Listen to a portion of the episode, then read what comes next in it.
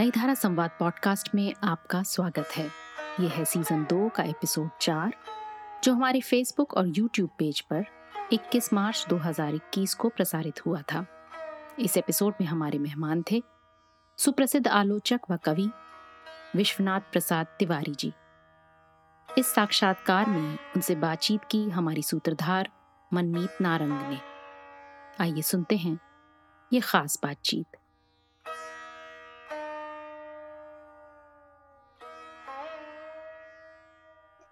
नमस्कार। नई धारा संवाद में आपका स्वागत है। कविता। कविता एक ऐसा वृक्ष है जिसकी छाया में दिन भर का थका हारा यात्री घड़ी भर सुस्ता लेता है। एक ऐसा हवा का झोंका है कविता जो थपकियाँ देकर सुकून की नींद सुला देती है। एक ऐसा आलिंगन है कविता जिसमें पल भर के लिए ही सही। हम अपने गम भूल जाते हैं। तो आज की कड़ी की शुरुआत हम कुछ ऐसे ही सुखद पलों से करते हैं। सुनिए विश्वनाथ प्रसाद तिवारी जी की लिखी कविता, कोठरी और दुनिया। कोठरी और दुनिया। वे अपने ताले को देखकर खुश हैं। खुश हैं क्योंकि उसके भीतर मैं हूँ, जिसकी तलाश थी उन्हें। मगर मैं वहाँ नहीं हूँ, जहाँ वे देख रहे हैं मुझे। मैं उस हरे मैदान में हूँ, जहाँ रंग बिरंगे बच्चे खेल रहे हैं। मैं उस समुद्र किनारे हूँ, जहाँ प्रेमी प्रेमिकाएँ टहल रहे हैं। मैं उस आकाश के नीचे हूँ, जहाँ पक्षी उड़ाने भर रहे हैं। बाहर पराजित, भीतर मैं अजय हूँ। बाहर पराजित भीतर मैं अजय हूँ। वे अपने ताले को देखकर खुश हैं और मैं अपनी आत्मा को, जिसे बचा रखा है बुरे दिनों के लिए। क्या दुनिया बड़ी नहीं है उनसे, जिनके हाथ में चाबी है कोठरी की? इस कविता को सुनकर ये लगता है कि कविता एक जादुई कालीन भी है, जिस पर कदम रखकर हम इस दुनिया से कहीं दूर जा सकते हैं। जहाँ पर दुनिया का अंधेरा नहीं, उम्मीद के तारे टिमटिमाते हैं। इस जादुई कालीन को लगातार बुनते आ रहे हैं कवि, विश्वनाथ प्रसाद तिवारी जी। ताकि हम और हमारी स्वाधीनता, हमारी अस्मिता, हमारी आत्मा बची रहे। विश्वनाथ जी आज की पीढ़ी के जाने माने कवियों में शुमार तो हैं ही। वे एक प्रतिष्ठित कथाकार, संपादक और आलोचक भी हैं। तो आज की कड़ी में हम उन्हें कुछ करीब से जानने की कोशिश करेंगे और उनकी जुबानी, उनकी लिखी कुछ जादुई कविताएँ भी सुनेंगे। तो आज नई धारा संवाद के मंच पर स्वागत करते हैं विश्वनाथ प्रसाद तिवारी जी का।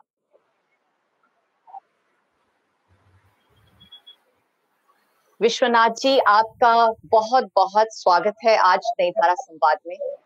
मैं आपका बहुत आभारी हूँ मनमीत जी। कि नई धारा के इस कार्यक्रम में आपने हमको आमंत्रित किया और मेरे प्रिय दर्शकों के सामने कुछ कहने का अवसर दिया। चलिए गुफ्तगु शुरू करते हैं विश्वनाथ जी और हम श्रोताओं को बता दें कि आप भी इस गुफ्तगु में शामिल हो सकते हैं। अपने सवाल आप हमें कमेंट बॉक्स में भेजते रहिए, हम आखिरी भाग में ये सवाल विश्वनाथ जी तक ज़रूर पहुंचाएँगे। विश्वनाथ जी आपकी साहित्य धारा को अगर देखें तो उसमें बहुत सारी विधाओं की लहरें दिखाई देती हैं। आपने कविताओं के अनेक संकलन लिखे कितने ही कहानी संग्रह भी लिखे इसके अलावा यात्राएँ संस्मरण आपकी अपनी आत्मकथा ये सब प्रकाशित हुए। तो आपका लेखन विशाल भी है और गहरा भी है लेकिन मैं यहाँ पर बात सिर्फ़ लेखन की नहीं कर। रही आपके बारे में कहा जाता है कि आपका व्यक्तित्व भी एक नदी की तरह है। जो बहती चली जाती है। और आप सबको साथ लेके चलते हैं। ना कोई अहंकार, ना किसी से विरोध, ना प्रतिरोध। ये सरलता आसान नहीं है। ये कहाँ से पाई आपने? और खासकर की जो आज की दुनिया है, इसमें कैसे बचा कर रखा है आपने इस सरलता को? मनमीत जी, ये संस्कारों की बात है। और सच्ची बात यह है कि व्यक्तित्व की अनेक विशेषताएँ संस्कारों से प्राप्त होती हैं। जी। मेरे भीतर जो कुछ भी है उसका अधिकांश मेरे पूर्वजों से आया है। और उनके अनुरूप बहुत कुछ मैंने अर्जित किया है। मेरे भीतर जो कुछ भी आपने, जैसा कहा, आपका बहुत धन्यवाद है कि मेरे भीतर जो आपने सरलता को लक्ष्य किया। मैं गाँव का रहने वाला आदमी हूँ और गाँव से उठ करके तमाम कठिन रास्तों से गुजर करके यहाँ तक पहुँचा हूँ। तो ज़ाहिर है कि वह जो ग्रामीण मन की सरलता होगी वो ज़रूर कहीं न कहीं दिखाई पड़ती होगी। बिल्कुल। मैं अपने मुँह से इसको कहना नहीं चाहता मगर आप कह रही हैं। तो चलिए मैं मान लेता हूँ कि मेरे भीतर कुछ जो सरलता है या कुछ जो गुण है वो हैं। कुछ बचपन के बारे में कुछ किस्से सुनाइए गाँव में। आपने शायद 18 वर्ष गाँव में बिताए हैं। जी जी जी। देखिए मेरा जन्म जब हुआ था, उस समय ये देश पराधीन था। और मेरा गाँव एक अत्यंत सुदूर जगह पर है, मुख्यालयों से, जहाँ कह सकता हूँ कि जो सबसे पिछड़ा हुआ क्षेत्र है। और अब तो कुछ ठीक हो गया है मगर उस समय जहाँ सड़कें नहीं थी, स्कूल नहीं थे, किसी प्रकार का कोई ऐसा साधन नहीं था। नदी पार करके स्कूल जाना पड़ता था। और मेरा बचपन बहुत प्रशंसनीय नहीं रहा है। मैं बहुत उदंड किस्म का बालक था, जो जो कि अपने परिवार का और अपने आसपास के गाँव के बच्चों का बड़ा नुकसान किया करता था उनसे झगड़े किया करता था उनको मारा पीटा करता था। तो उस उदंड व्यवहार से मैं कैसे यहाँ तक पहुँचा? खुद इसके बारे में मुझे आ, मुझे मुझे आ, इसका शोध करना पड़ता है और अपनी आत्मकथा लिखते हुए मैंने इसका शोध भी किया। तो कुल मिलाकर के आ, मेरा जो बचपन रहा वो बहुत आधुनिक ढंग से आ, नहीं बीता। मेरा बचपन गाँव के संघर्ष में पढ़ाई लिखाई के संघर्ष में ही गुजरा। और बचपन के बारे में जब मैं याद करता हूँ तो मेरे गाँव के लोग कहते हैं आज भी कि जब मेरे जैसा बालक इतना बदल सकता है तो सब कुछ बदल सकता है। मतलब मैं अपने बचपन में इस तरह से नटखट और उदंड रहा हूँ। बहुत ही अच्छी बात है आपने बचपन भी भरपूर जिया विश्वनाथ जी और अब जो ठहराव है आप में वो भी आप भरपूर जी रहे हैं। आपने आत्मकथा की बात की तो मैं वहीं से एक सवाल पूछना चाहती हूँ। आपकी आत्मकथा का नाम है अस्थि और भवती यानी कि बींग एंड बिकमिंग इसमें भी आपने पूर्वजों का ज़िक्र किया है लेकिन एक बात जो मैंने देखी उसमें आपने लिखा है मैं एक बौना आदमी क्या वजह है जो आप खुद को बौना कहते हैं? देखिए मैंने इसी अर्थ में बौना कहा है कि मैं बहुत साधारण आदमी और कहीं न कहीं मेरे मन में ये बात रही कि आत्मकथा तो बड़े लोग लिखते हैं। मैं न तो मेरे भीतर न तो कोई असाधारण साहस है न असाधारण सेवा भाव है न असाधारण प्रतिभा है जैसा कि महान लोगों में हुआ करती है। आ, एक साधारण सा व्यक्ति हूँ मनुष्य की सारी कमजोरियों से युक्त तो इसी अर्थ में मैंने अपने को बौना कहा। अब आप ये पूछेंगी कि फिर आपने आत्मकथा क्यों लिखी? या मेरे मन में भी आता है जी। कि फिर मैंने आत्मकथा क्यों लिखी? तो इसका कारण भी मैंने आत्मकथा में लिखा है कि मैंने आत्मकथा क्यों लिखी? मैं यह महसूस करता हूँ कि इस सृष्टि में हर प्राणी विशिष्ट होता है। उसके जैसा दूसरा कोई प्राणी नहीं होता। इसलिए हर व्यक्ति अपनी आत्मकथा लिख सकता है। उसके जीवन में जितने उतार चढ़ाव होते हैं, उसके जीवन में जो संघर्ष होता है, वो हु बहु दूसरे में नहीं होता। और मैंने ये सोचा कि जो मेरे मेरा जो अंधकार है उसी में हो सकता है किसी को कुछ चमकदार कण मिल जाए। मेरा जो मेरी जो सा, साधारणता है हो सकता है उसी में किसी को कुछ असाधारण सी चीज़ मिल जाए कोई किरण मिल जाए कोई प्रकाश मिल जाए। संभव है किसी को मिले किसी को न भी मिले। हर व्यक्ति ऊपर से देखने में जितना शांत लगता है भीतर उसके उतना ही ज्वालामुखी दहकता रहता है। और आ, मैं कह सकता हूँ कि आ, जो साधारण लोगों की आत्मकथाएँ हैं उनमें कुछ ज़्यादा अच्छी चीज़ें प्राप्त हो जाती हैं। जी तो मैंने अपने मैं हूँ तो बहुत साधारण। मगर मैंने उचित समझा कि मैं अपने उन संघर्षों को व्यक्त करूँ।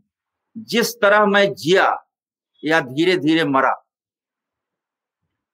वो लोगों के सामने रखना चाहता था। इसीलिए बौना आदमी एक बौना आदमी होते हुए भी आ, मैंने आत्मकथा लिखने की ज़रूरत की साहस की। हम खुश है आपने ये हिमाकत की क्योंकि साधारण होना ज़्यादा मुश्किल है असाधारण होने से। विश्वनाथ जी एक दरख्वास्त है आपसे क्योंकि आ, आपकी आत्मकथा की बात हो रही है एक अंश पढ़ दें अगर आप दर्शकों के लिए इस समय। मैं इसी से आ, इसी प्रसंग का एक अंश पढ़ रहा हूँ। जी।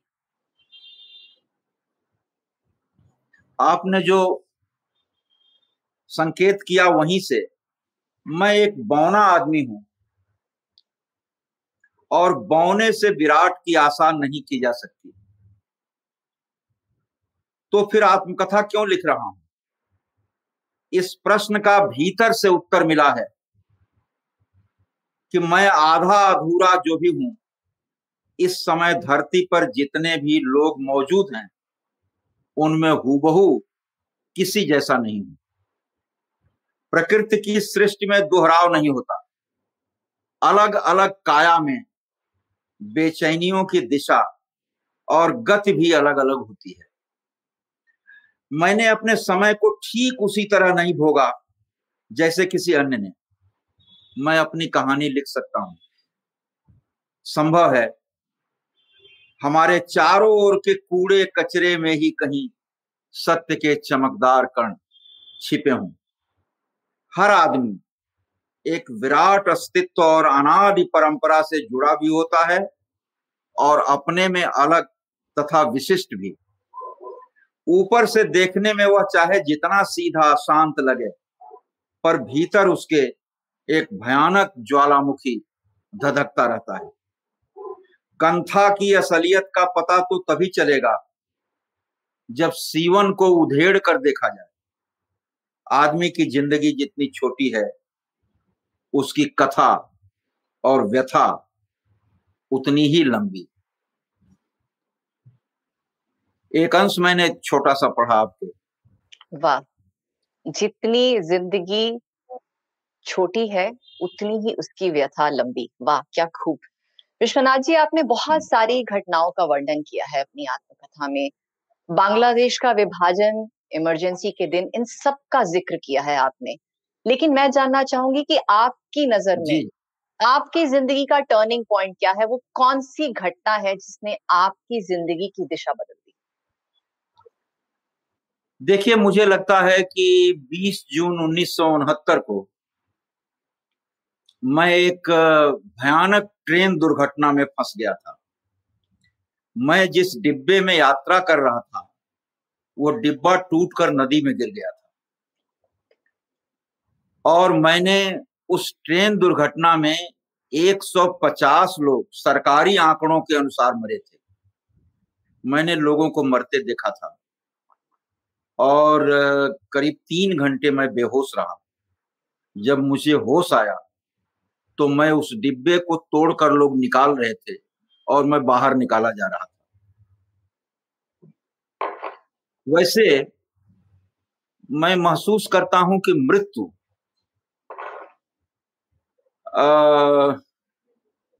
शायद बहुतों के लिए या कहें कि सबके लिए एक ऐसी चीज़ है जो सामने खड़ी होती है और मनुष्य को चुनौती देती लेकिन मैंने जो साक्षात मृत्यु के दर्शन किए, उसने मेरे ऊपर बड़ा आतंककारी प्रभाव डाला। और तब से अगर मैं कहूँ तो मैं यही कहूँगा कि जैसा कि हमारे एक कवि का संग्रह है कि मृत्यु से होड़ लेने की बात। और मेरे लेखन में भी, मेरे दैनिक व्यवहार में भी मृत्यु हमेशा मेरे सामने खड़ी रहती है। इसलिए इसको मैं एक टर्निंग पॉइंट मान सकता हूँ। और ये मृत्यु आतंक ही नहीं पैदा करती, मेरे भीतर एक उत्कट जिजीविषा पैदा करती है, जिसको कि हमारे आचार्यों ने दुर्गम जिजीविषा कहा है। इसलिए वो जीने की इच्छा, वो जिजीविषा मेरे भीतर है, ऐसा मैं महसूस करता हूँ। वाक्य ही, मृत्यु के इतने करीब से गुजरना एक दूसरा जीवन पाने के समान होता है विश्वनाथ जी। और शायद यही वजह है आपकी कविताओं में मृत्यु का बहुत ज़िक्र है। तो कुछ बातचीत अब मैं आपकी कविताओं के बारे में करना चाहूँगी। एक कविता है आपकी लिखने का अर्थ। इसका एक छोटा सा अंश पढ़ना चाहूँगी उसके उपरांत आपसे सवाल पूछूँगी। जी बहुत अच्छा है। तो इसमें से एक अंश है लिखने का अर्थ। तुम किसे तलाश रहे हो? इस ढिबरी की रोशनी में लिखता था प्रेमचंद। इस बेंच पर जाड़े की रातों में नंगे सोता था निराला। और ये है असंख्य शैया वाला अस्पताल। इसके बेड नंबर 101 पर मरा था मुक्ति भूत 102 पर राजकमल 103 पर धूमिल बेड नंबर 104, 105, 106 तुम कौन से बेड पर मरना पसंद करोगे? ज़िंदा रहना और मरते जाना एक ही बात है कविता की दुनिया में। विश्वनाथ जी आपकी ये कविता पढ़कर एक सिरहन सी दौड़ जाती है। मैं इस बात की तह तक पहुँचना चाहती हूँ कि ऐसा क्या विचार था क्या था जो आपके मन में आया और उसने उकसाया आपको ये लिखने के लिए? देखिए हमने और जगह भी लिखा है इस कविता के अलावा भी कि शायद इसी कविता में है कि कविता किसी को नहीं मार सकती सिवा अपने रचयिता के। जी। जो लोग जो लोग लिखते हैं आ, अगर सचमुच अपने अस्तित्व की गहराइयों में डूब कर लिखते हैं वो ये महसूस करते हैं कि लिखना एक बहुत ही कष्टकर काम है। बिल्कुल। आप दुनिया भर के दुख को महसूस करती हैं और महसूस करना स्वयं एक मरण के समान होता है। निराला ने एक जगह लिखा है, मरा हूँ हज़ार मरण, पाई तो चरण शरण। तो ये एक लेखक, सामान्य आदमी तो जीवन में एक बार मरता है, लेकिन एक लेखक जीवन में हज़ार बार मरता है। जिस चरित्र को उठाता है उसके साथ जीता है, उसके साथ मर जाता है। जो भी, जिस भी स्थिति का अनुभव करता है, जिसको गहराई में महसूस करता है, उसके साथ, उस यातना के सिवा और क्या मिलता है? इसीलिए मैंने इसी अर्थ में लिखा था कि कबीर का एक दोहा है ना, कि सुखिया सब संसार है, खावे और सोवे। दुखिया दास कबीर है, जागे और रोवे। तो ये जो जागना है, वही रोना है। और एक कवि की या एक लेखक की आत्मा जागृत होती है। मैं अपनी बात नहीं करता। मैं बड़े लेखकों की बात करता हूँ। ये न लगाया जाए कि मैं ही जागता हूँ। लेखक जागता है। अगर उसकी आत्मा जागृत नहीं है तो वह कैसे दूसरे के दुख को महसूस कर सकता है? और यही उसका मरण। इसी अर्थ में मैंने वो चीज़ लिखी थी। बहुत ही खूबसूरत।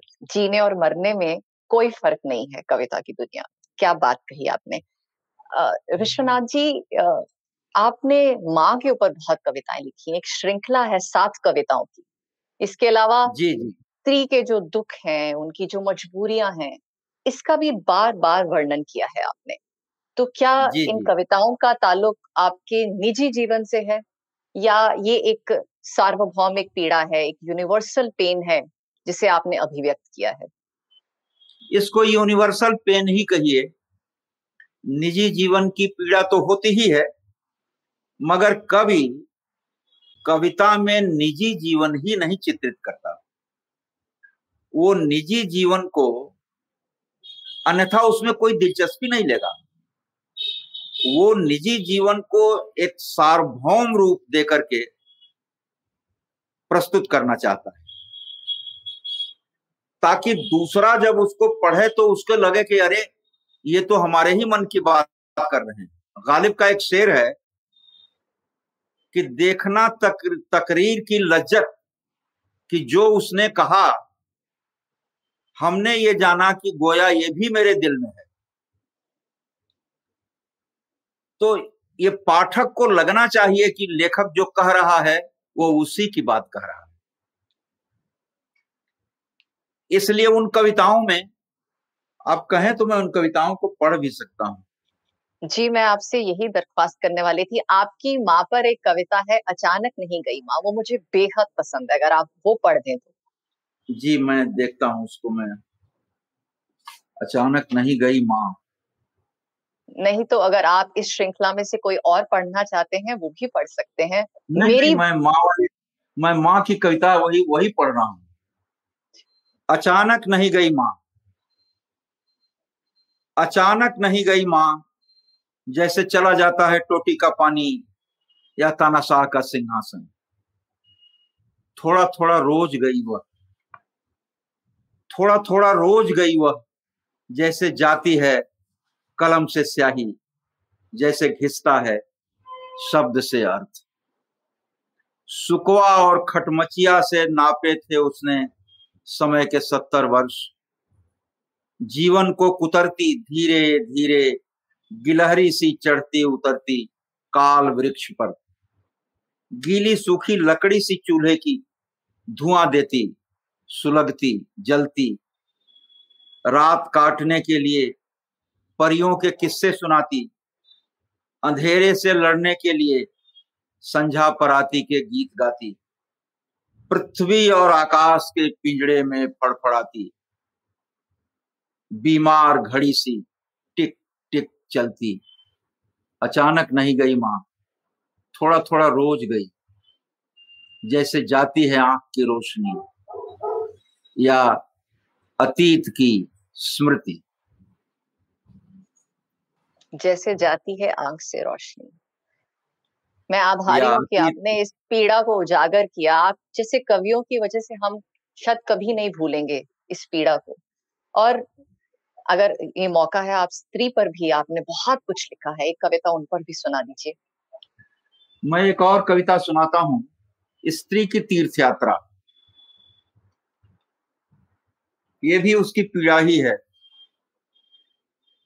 स्त्री की तीर्थ यात्रा सवेरे सवेरे उसने साफ़ किए घर भर के जूठे बर्तन। झाड़ू पोछे के बाद बेटियों को संवार कर स्कूल रवाना किया। सबके लिए बनाई चाय। जब छोटा बच्चा ज़ोर ज़ोर रोने लगा, वह बीच में उठी पूजा छोड़कर उसका सुसु साफ़ किया। दोपहर भोजन के आखिरी दौर में आ गए एक मेहमान। दाल में पानी मिलाकर किया उसने अतिथि सत्कार और बैठ गई चटनी के साथ बची हुई रोटी लेकर। क्षण भर चाहती थी वह आराम कि आ गई बेटियाँ स्कूल से मुरझाई हुई। उनके टंट घंट में जुटी, फिर जुटी संझा की रसोई में। रात में सबके बाद खाने बैठी। अब की रोटी के साथ थी सब्ज़ी भी, जिसे पति ने अपनी रुचि से खरीदा था। बिस्तर पर गिरने के पहले वह अकेले में रोई थोड़ी देर अपने स्वर्गीय बाबा की याद में। फिर पति की बाहों में सोचते सोचते बेटियों के ब्याह के बारे में गायब हो गई सपनों की दुनिया में। और नींद में ही पूरी कर ली उसने सभी तीर्थों की यात्रा। बहुत ही मार्मिक है ये कविता। विश्वनाथ जी एक लफ्ज है जो एक मध्यवर्गीय में हम यही कह रहे थे कि एक मध्यवर्गीय स्त्री का जी। यह चित्र है। जी। आ, कहने के लिए रोज़मर्रा की ज़िंदगी है जो आपने बयान की है लेकिन ये हकीकत है ये सच है कि एक मध्यवर्गीय औरत इस तरह का जीवन व्यतीत करती है और करती आई है। अभी भी बहुत कुछ बदलना बाकी है।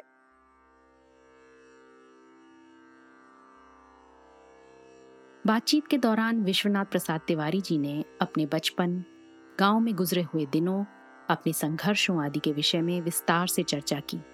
साथ ही उन्होंने अपनी कुछ रचनाओं का पाठ भी किया। आइए सुनते हैं इसके आगे की रोचक बातचीत।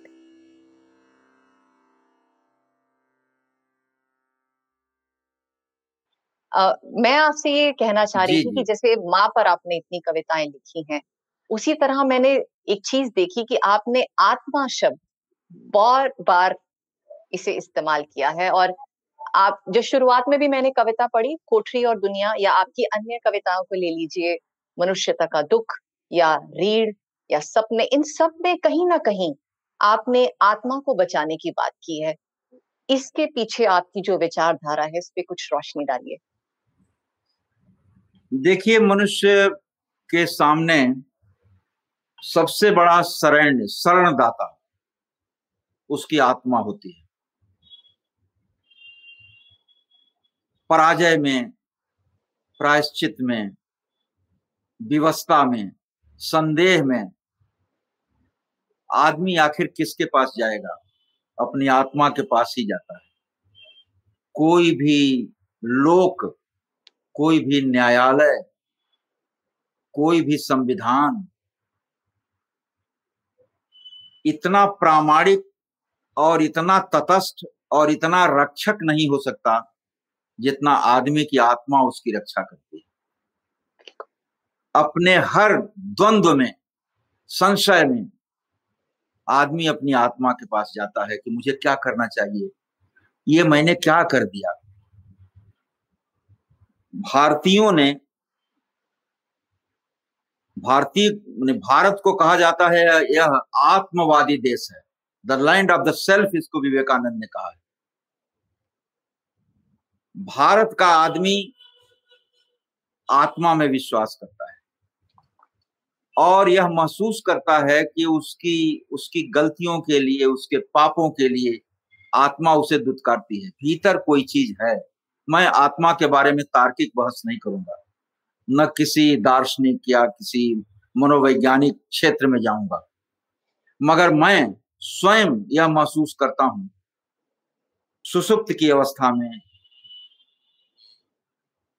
जागृत अवस्था में, हर अवस्था में कि कहीं न कहीं कोई ऐसी चीज़ है जो मुझे कटघरे में खड़ा कर देती है कि तुमने ये गलत किया।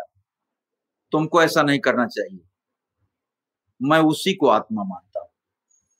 और उसी के सामने जाता हूँ। आत्मा के बारे में मैं जरा एक कविता पढ़ना चाहता हूँ। जी बिल्कुल। थोड़ा सा कुछ पंक्तियाँ। वैसे तो आत्मा पर मैंने कविता भी लिखी है। लेकिन मैं उस उन उस विस्तार में नहीं जाना चाहता। मैं एक छोटा सा अंश पढ़ना चाहता हूँ।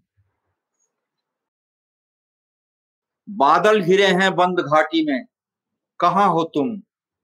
अंधेरे जंगलों से आ रही हिंस्र पशुओं की आवाज़। कहा हो तुम?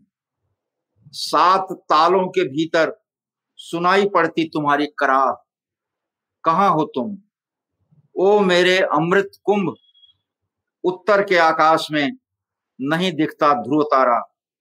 फन पटकता है मणहीन नाग। कहा हो तुम? ये आत्मा को ही संबोधित है। कहा जाता है कि हमारे यहाँ भारतीय लोग कहते हैं कि जब आत्मा मर जाती है तो मनुष्य की असली मृत्यु इस जीवन में ही हो जाती है। यानी वो जीता रहता है, लेकिन अगर उसकी आत्मा मर गई तो वो मर जाता है।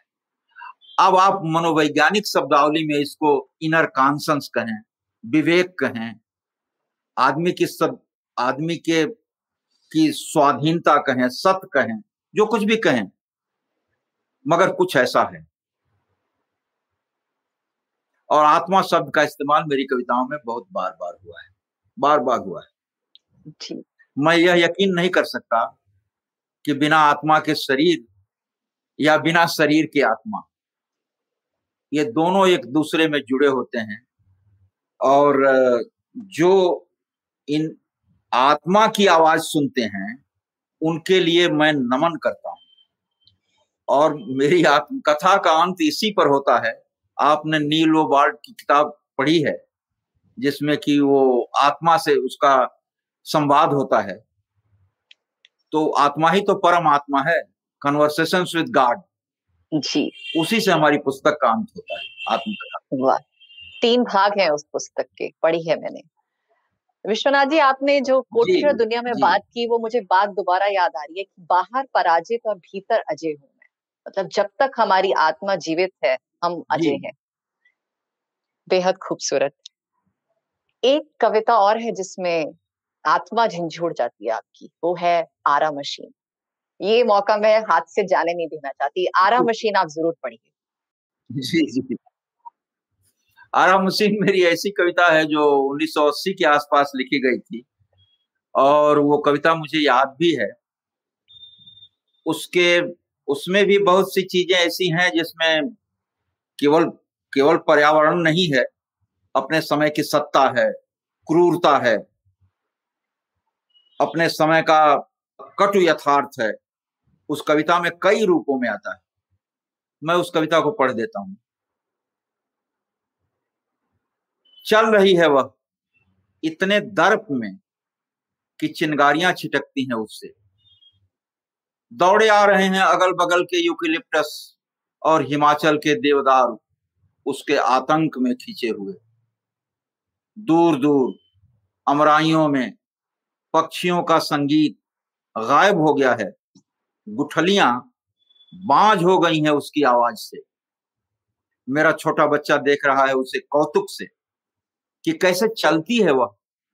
कैसे अपने आप एक लकड़ी दूसरे को ठेल कर आगे निकल जाती है और अपना कलेजा निकालकर संगमरमर की तरह चमकने लगती है? मेरा बच्चा देख रहा है, अपने समय का सबसे बड़ा चमत्कार, तेज नुकीले दांत, घूमता हुआ पहिया और पट्टा। बच्चा खिलकता है ताली बजाकर, मैं सिहर जाता हूँ। अभी वो मेरे सीने से गुजरेगी मेरे भीतर से एक कुर्सी निकालेगी राजा के बैठने के लिए।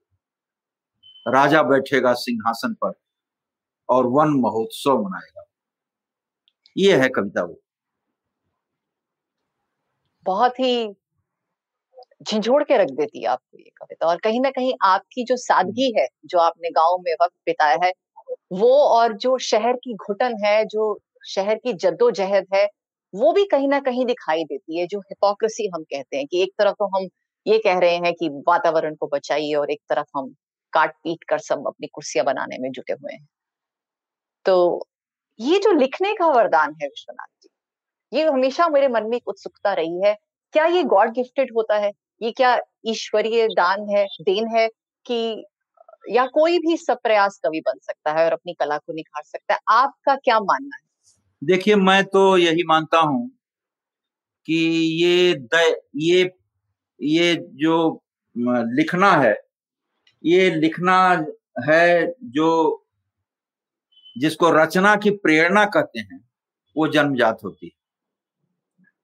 मैंने ऐसा स्वयं जीवन में महसूस किया है और मैं आपसे अपनी महसूस की हुई बातें ही कर रहा हूँ।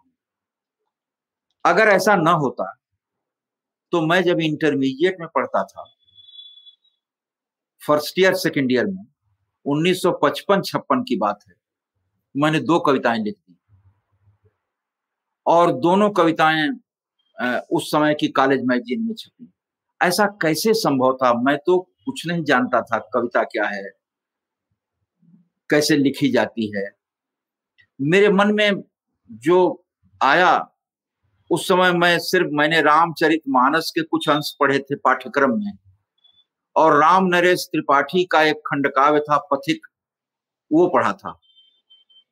गुरु भक्त सिंह भक्त की एक पुस्तक थी नूरजहां वो पढ़ी थी, बस।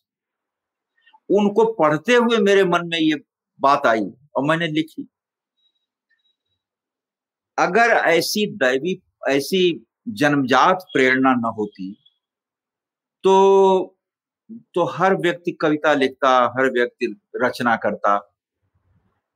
हाँ ये बात ज़रूर है कि रचना का विषय अपने समय के परिवेश से आता है, अपने समय से आता है। रचनाकार अपना कौशल, शिल्प विकसित करता है, कहने का ढंग विकसित करता है, कैसे पाठक प्रभावित होगा इसे विकसित करता है।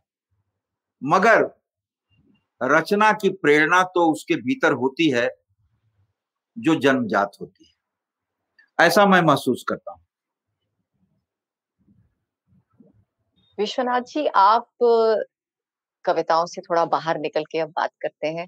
साहित्य अकादमी के अध्यक्ष रहे हैं आप कई सालों तक और ये एक बड़ा ही ज़िम्मेदारी का पद है। अक्सर देखा गया है जब कोई लेखक या कवि कोई ज़िम्मेदारी उठाता है तो कहीं ना कहीं उसका लेखन कार्य जो है, वो प्रभावित होने लगता है। तो आपका अनुभव कैसा रहा? आप जब अध्यक्ष बने तो क्या आप अपना लेखन कार्य साथ साथ करते चले गए या कहीं ना कहीं कुछ समय आपको रोकना पड़ा उसे? देखिए, ऐसा है कि हमारा अनुभव तो यह है कि साहित्य अकादमी का के अध्यक्ष के काल में हमारे ऊपर साहित्य अकादमी का कोई साहित्य अकादमी के प्रशासन का, उसको प्रशासन ही कहेंगे। ऐसा कोई असर नहीं पड़ा कि मेरी मेरी लेखनी या मेरी रचनात्मकता बाधित हो। क्योंकि साहित्य अकादमी का कुछ ऐसा प्रशासन नहीं होता जैसे कि कलेक्टर कमिश्नर वगैरह का होता है या जिसका जनता से सीधा संबंध होता है। उसका संबंध लेखकों से होता है। साहित्य अकादमी के का सीधा संबंध भारतीय भाषा के लेखकों से है। और उनसे मिलना, जुलना, उनकी रचनाएँ सुनना, उनकी रचनाओं के बारे में आलोचनात्मक चीज़ें सुनना, ये अपने आप में एक रचनात्मक व्यापार था। मुझे तो साहित्य अकादमी का अध्यक्ष होना, होने से मेरी रचनात्मकता में वृद्धि ही हुई। किसी प्रकार का अवरोध नहीं आया। मुझे खुशी है कि भारतीय भाषा के बहुत सारे बड़े लेखकों से संपर्क हुआ, उनकी बातें सुनने को मिली, उनकी रचनाएँ, रचनाओं के बारे में जानकारी मिली। और हालाँकि हमारा समय काफ़ी कठिन समय रहा, फिर भी साहित्य अकादमी से मुझे रचनात्मक समृद्धि ही मिली। किसी प्रकार का कोई अवरोध मैंने नहीं महसूस किया। विश्वनाथ जी एक और ज़िम्मेदारी का काम आपने निभाया वो है दस्तावेज़ पत्रिका का संपादन। वो भी आपने साथ साथ निभाया। लगभग 40 वर्ष अगर मैं सही हूँ तो हो गए हैं आपको उसे प्रकाशित जी करते जी हुए। जी बिल्कुल सही दस्तावेज़ के बारे में कुछ दर्शकों को बताइए और बताइए कि आपका उस अनुभव कैसा रहा। देखिए, दस्तावेज़ पत्रिका 1978 से निकलनी शुरू हुई और कोरोना शुरू हुआ है मार्च में, उस उस समय तक वो नियमित निकलती रही। इधर एक वर्ष से अनियमित हुई है। इकतालीस वर्ष। तो शुरू में उसको लेके संघर्ष तो करना पड़ा। कोई भी पत्री, पत्रिका इस तरह की जो साहित्यिक है, उसमें संघर्ष करना पड़ता है। और उसका मैं रोना नहीं रोऊँगा। क्योंकि जो काम अपना चुना हुआ होता है, अपने चुने हुए काम में अगर कोई कठिनाई होती है तो वो कठिनाई नहीं लगती है। वो तो एक खेल की तरह लगता है। दस्तावेज़ मुझे निकालने के लिए किसी ने आदेश नहीं दिया था, किसी ने अनुरोध नहीं किया था, मैंने स्वयं अपनी इच्छा से निकाला था। तो उस काम में मुझे किसी प्रकार का जो भी संघर्ष करना पड़ा जो भी कठिनाई हुई उससे हमको किसी प्रकार का मन पर दबाव नहीं महसूस हुआ। और मैं समझता हूँ कि आ, अगर संकल्प भीतर है तो संकल्प से ही आ, बहुत सारी चीज़ें संभव होती हैं। दार्शनिक कुछ हमारे भारतीय दार्शनिकों का तो कहना है कि ये सृष्टि ही ईश्वर के संकल्प से हुई। जी बिल्कुल। बिना संकल्प के कुछ नहीं होता क्योंकि बड़ी बड़ी पत्रिकाएँ असमय बंद हो गई। जिनके पास पैसे की कमी नहीं जिनके पास किसी साधन की कमी नहीं। लेकिन हमारी एक ऐसी साधनहीन विपन्न पत्रिका चलती रही इकतालीस वर्षों तक। तो ये सिर्फ़ इसके भीतर संकल्प था और लेखकों का सहयोग लेखकों के प्रति मैं बहुत ही श्रद्धावनत हूँ कि उन्होंने इस पत्रिका को सहयोग दिया। बहुत ज़्यादा ज़्यादा पैसे जहाँ मिलते थे, वहाँ अपनी रचनाएँ न भेज के उन्होंने मुझे दी और पत्रिका निकली। अब ज़रूर उसके बारे में थोड़ा, थोड़ी कठिनाई हो रही है, क्योंकि अब इसमें भी मैं महसूस करता हूँ कि संकल्प ही डगमगा रहा है। किसी दूसरे का दोष नहीं है। अब मैं उतना समय नहीं दे सकता या दे पाता हूँ। तो लगता है अब इसको अनियत कालिक करना पड़ेगा। पहले ये त्रैमासिक पत्रिका थी, जो इकतालीस वर्षों तक नियमित निकली। लेकिन अब ये बंद तो नहीं करूँगा।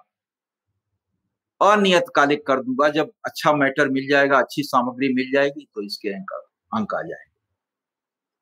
और इसके बारे में क्या कहूँ? उद्देश्य पे बताइए क्या उद्देश्य था दस्तावेज़ निकालने के पीछे? आप एक स्थापित लेखक और कवि हैं क्या ज़रूरत लगी आपको कि आप एक पत्रिका निकालें? देखिए जिस समय मैंने निकाली है पत्रिका मेरे मन में यही बात थी कि बहुत से ऐसे लेखक हैं जो जो उदीयमान हैं अच्छे लेखक हैं। उनको सामने लाना चाहिए। और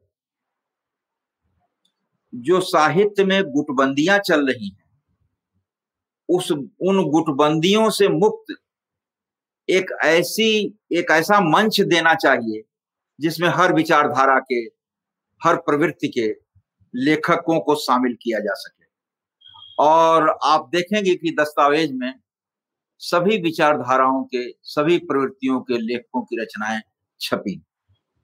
जिसको हमारे यहाँ साहित्य में कहा जाता है कि धुर वामपंथी और दक्षिणपंथी या मध्य के लेखक, ये सभी विचारधाराओं के लेखक दस्तावेज़ में छपे और अपने समय के, मेरा ख्याल है, शायद ही अपने समय का कोई महत्वपूर्ण लेखक हो।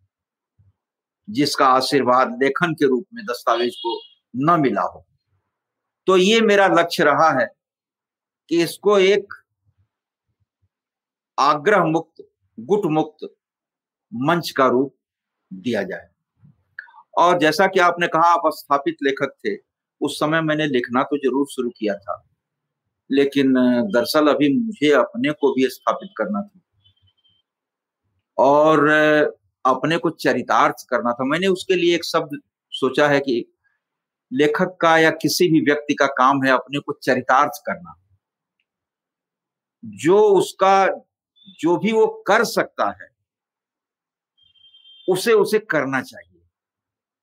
मैं क्योंकि यह काम कर सकता था, इसलिए मैंने इसे करने का साहस किया। नई धारा संवाद लाइव के अंतिम चरण में दर्शक अपने प्रिय रचनाकार से अपने प्रश्न पूछते हैं। अब सुनते हैं दर्शकों द्वारा पूछे गए सवाल और विश्वनाथ प्रसाद तिवारी जी द्वारा दिए गए उनके उत्तर।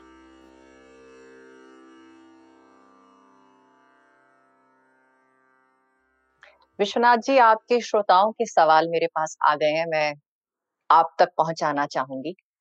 पूनम सिन्हा है जो अस्थि और भवती आपकी आत्मकथा से कुछ पूछना चाहती हैं। वो कहती हैं कि आपकी चेतना का विस्तार ऐसा है कि उसमें समस्त संसार और ईश्वर जुड़ गया है। ये कैसे संभव हुआ? ये तो होना ही चाहिए। पूनम जी से मैं यही कहूँगा कि लेखक जो हैं, लेखक है तो लेखक की आत्मा या लेखक का लेखक का मन इतना संकीर्ण नहीं होना चाहिए। लेखक में लेखक का इतना विस्तार होना चाहिए कि उसमें घास और पशु पक्षी से लेकर ईश्वर तक समा जाए। ये लेखक का मन इतना विस्तृत होना चाहिए। आ, कबीर का ही एक कबीर की ही एक पंक्ति है चीटी के पग रुंझुन बाजे सो भी साई सुनता है। सोचिए चींटी के पैर में जो जो झुंझुना बज रहा है। उसको भी साई सुनता है।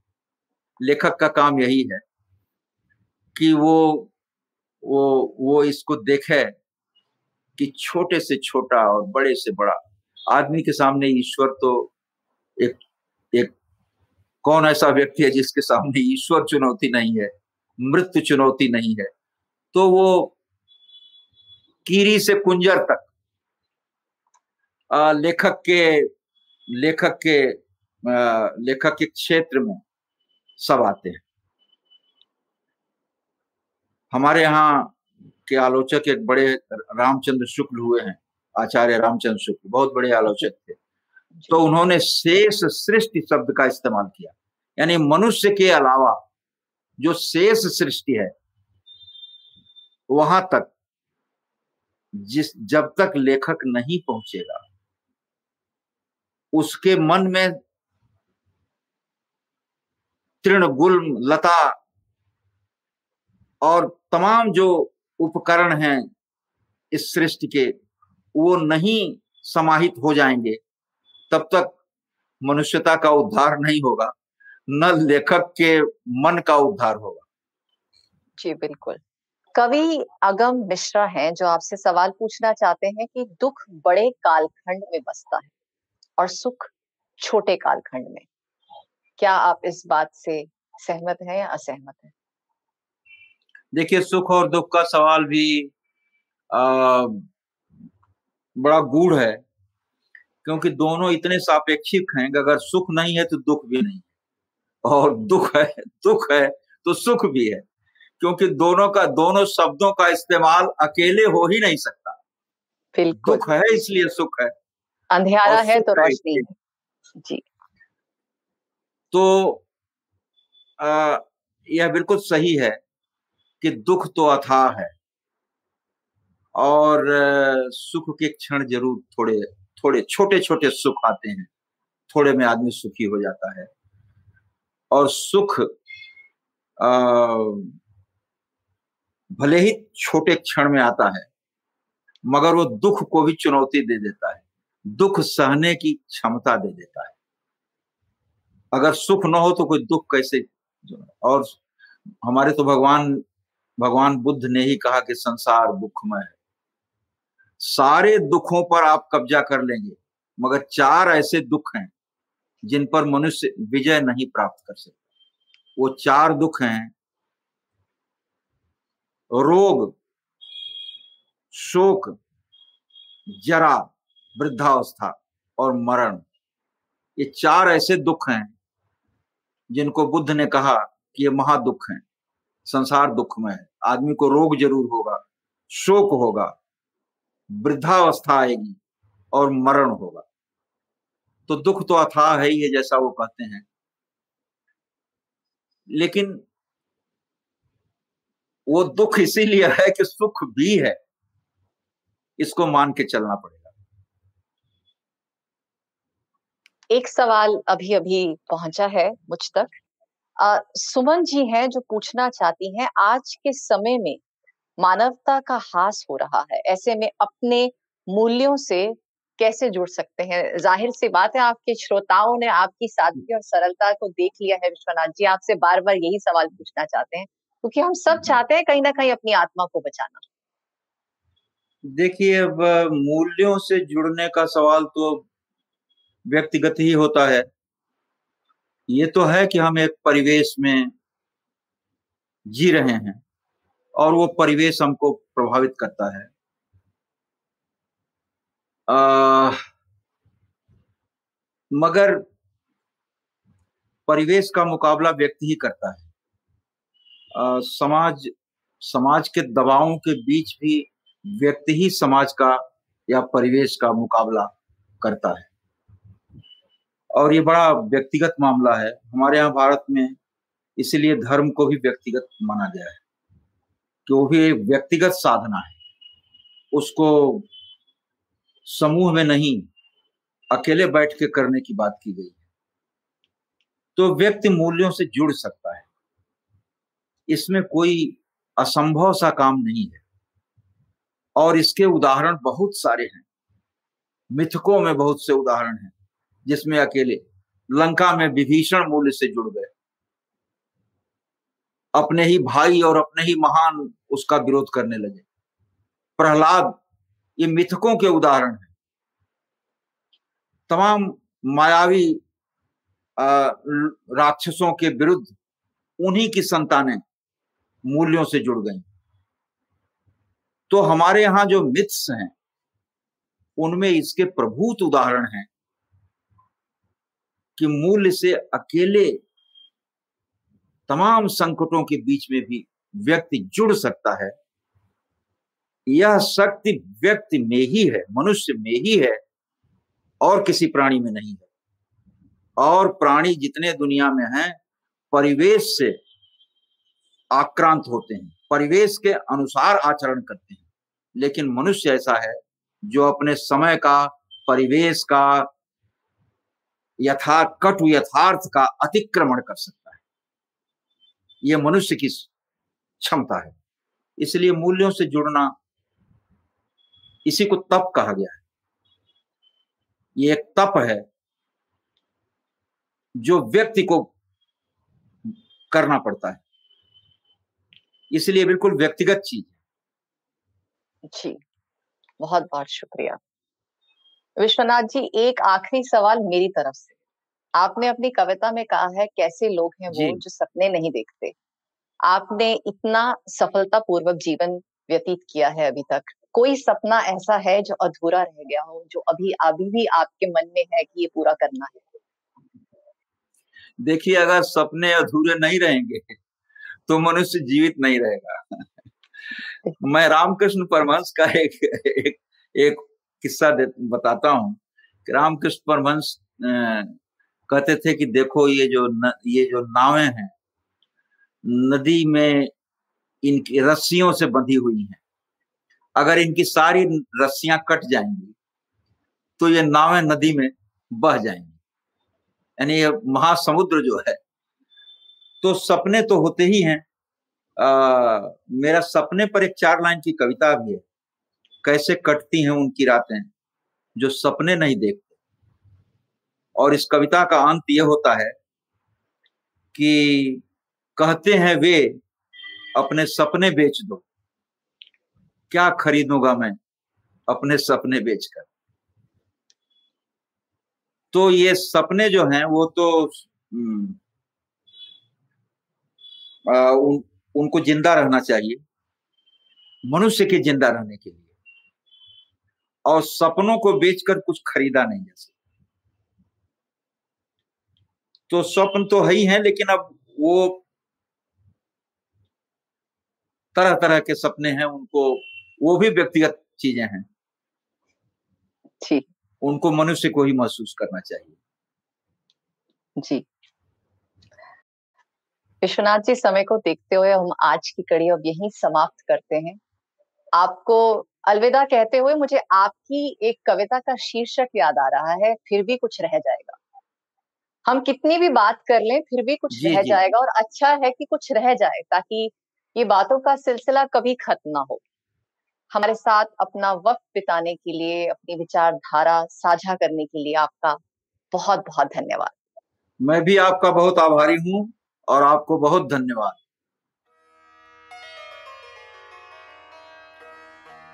इस पॉडकास्ट को सुनने के लिए बहुत बहुत धन्यवाद। हमें उम्मीद है कि ये बातचीत आपको ज़रूर पसंद आई होगी। अगर आप भी संवाद के लाइव एपिसोड से जुड़ना चाहते हैं तो इसकी जानकारी पॉडकास्ट के डिस्क्रिप्शन में उपलब्ध है। जल्द ही आपसे फिर मुलाकात होगी। नमस्कार।